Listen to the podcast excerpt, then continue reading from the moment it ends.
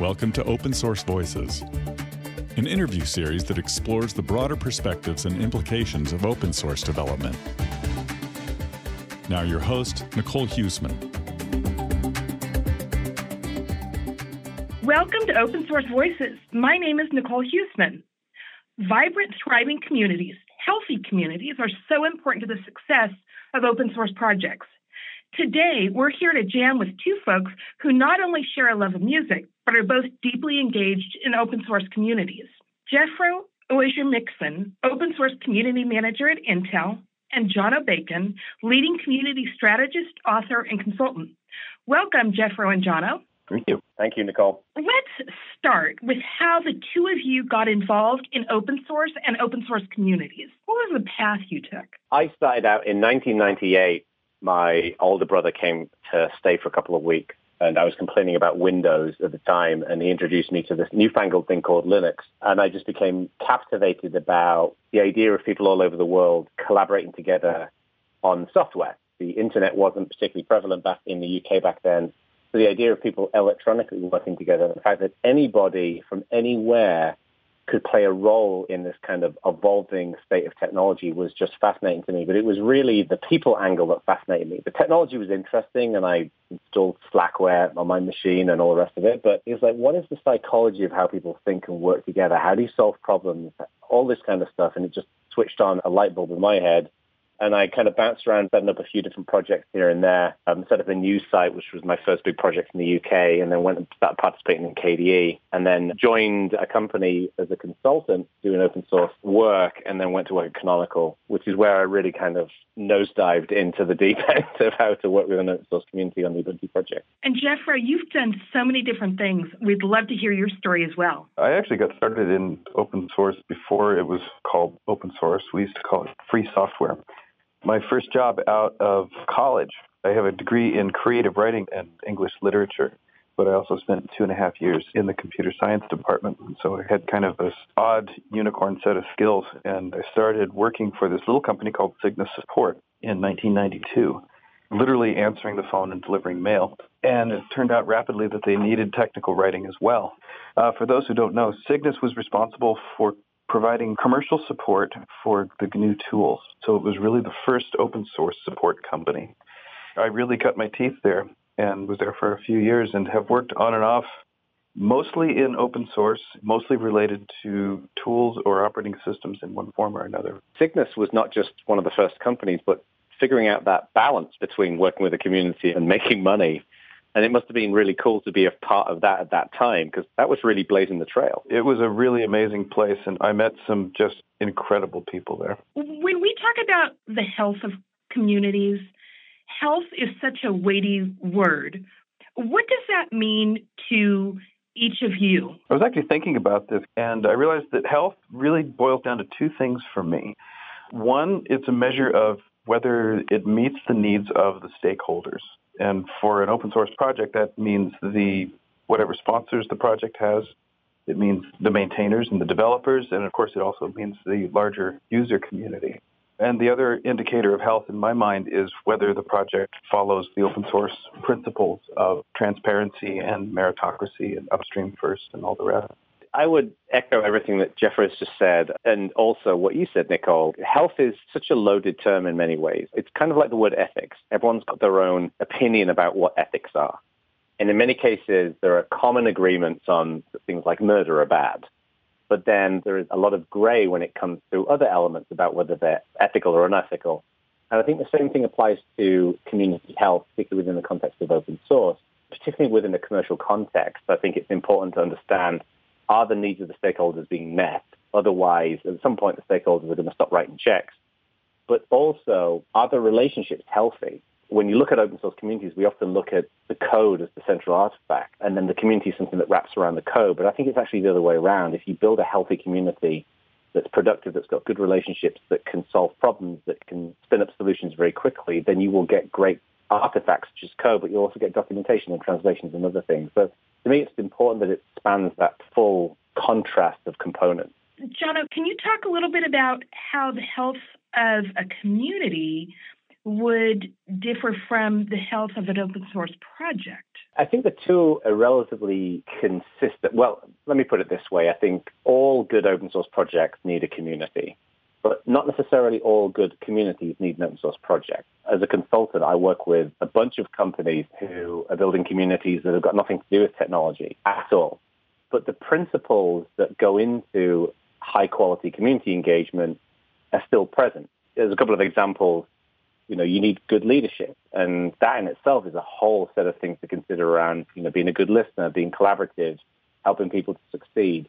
You need an environment that welcomes equality of treatment as well as judgment of contribution. You need all of the kind of nuts and bolts, whatever you're actually building. If you're building a community that's constructing material, you need to make sure that those systems are operating in an effective way. To me, the psychological and the interpersonal components are really part of the community. What do you think is one of the least understood or most surprising things about community management? Well, there's two things that I would want to talk about. One is how much of the soft skill is important. It is important for a community manager to understand the needs of the community that they're dealing with, so they necessarily have to have a basic understanding of what they're diving into. If I'm an expert in cloud computing and then I want to go and be a community manager for an embedded project, there would be a, a certain amount of ramping up that I would have to do to understand the language and the patterns that emerge. The other thing is just exactly how many different jobs a community manager has. I know that that's not always the case. It depends on how the project is set up and how much support it has from its sponsors. But I've found community management to be very much a catch-all, gap-filling role in which I would one day find myself doing very sort of menial tasks and slugging booths across airports. And then the next day I'd be involved in executive conversations and helping members onboard. And so it's a very vibrant job. What have been some keys to effective community management that you've observed along the way? The one thing that I've been kind of banging the drum about for a while now is that I actually don't think that a lot of community managers are really community managers. I think they're evangelists. But to me, evangelism is one component of a much bigger story. If you go out and do a ton of evangelism, you speak at conferences, you do meetups, you do blogging, you do social media, all of the kind of things evangelists do, and somebody comes to join your community, they open the front door, and the path to producing something that's valuable to them as well as to the community, if that's a contorted, windy, topsy-turvy maze, people are going to get bored and move on. So to me, good community managers look at the end-to-end experience from how do you evangelize and bring people in, but also how do you optimize the on-ramp? How do you incentivize people? How do you make sure that the community is personal? How do you make sure the community is a safe place to be? You know, how do you build opportunity and train people and mentor them? It's weaving that whole environment is what a great community manager does. Otherwise, the evangelism pulls people in that ultimately then may just be disappointed. That's a really, really good point. And I just wanted to highlight empathy is actually one of the most important skills that you're walking in the door with to help enable these communities to emerge. You know, when you're new in anything, like I have a five and a half year old boy, and you know he started summer camp a few weeks ago, and he showed up and he was nervous and a bit scared, and now he's really finding his feet. When you're new, the psychology is very different to when you're comfortable. And I think we need to be mindful of architecting our on ramp to make sure that we adapt to that. Yeah, absolutely. Jefro and I were talking about inclusivity being one of the primary principles of open source and how do we build more inclusive communities.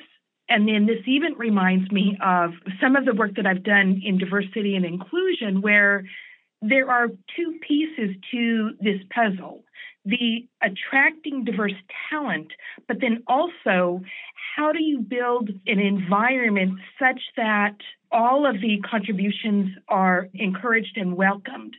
I wonder too, what aspects do you think come into play when we talk about different geographies? One of the challenges here, I think is going to sound a little bit politically incorrect, but very lightly so, is we're evolving into a culture that's becoming a little bit homogenous, that we need to treat everybody the same and balance everyone down to the same average. And certainly for obvious reasons within diversity and inclusion, we should absolutely be doing that. But I think while we do that, it's important that we don't forget our differences and harness our differences in different ways. To give you an example, the audience reaction that you get in different parts of the world differs. you give a talk in South America, you're going to get a very different reaction to a talk done in Berlin and a very different reaction to a talk done in Mumbai or in Beijing. That's because there are different cultural differences between people. And I think we need to be mindful of that, not just in terms of how we engage. I mean, obviously, this should all be on a platform of equality, but also like what people's motivations are. Like one story I always talk about is this kid who dropped me an email a couple of weeks into working at Canonical, who was based in the middle of Africa. And he was really motivated about Ubuntu, and he would walk a couple of hours to his local town. He'd earn money during the week doing chores, and he'd buy an hour's worth of internet access and spend two or three hours walking back home. And he'd focus that time, his internet access on Ubuntu. And what that told me, for many reasons, was my job is to make his hour as effective as possible, but also we need to be mindful of the fact that there are people who need to walk to an internet cafe to participate in Ubuntu. You know, it's easy to forget that when you live in the Bay Area. So let's not homogenate ourselves so much that we forget these really valuable cultural differentials.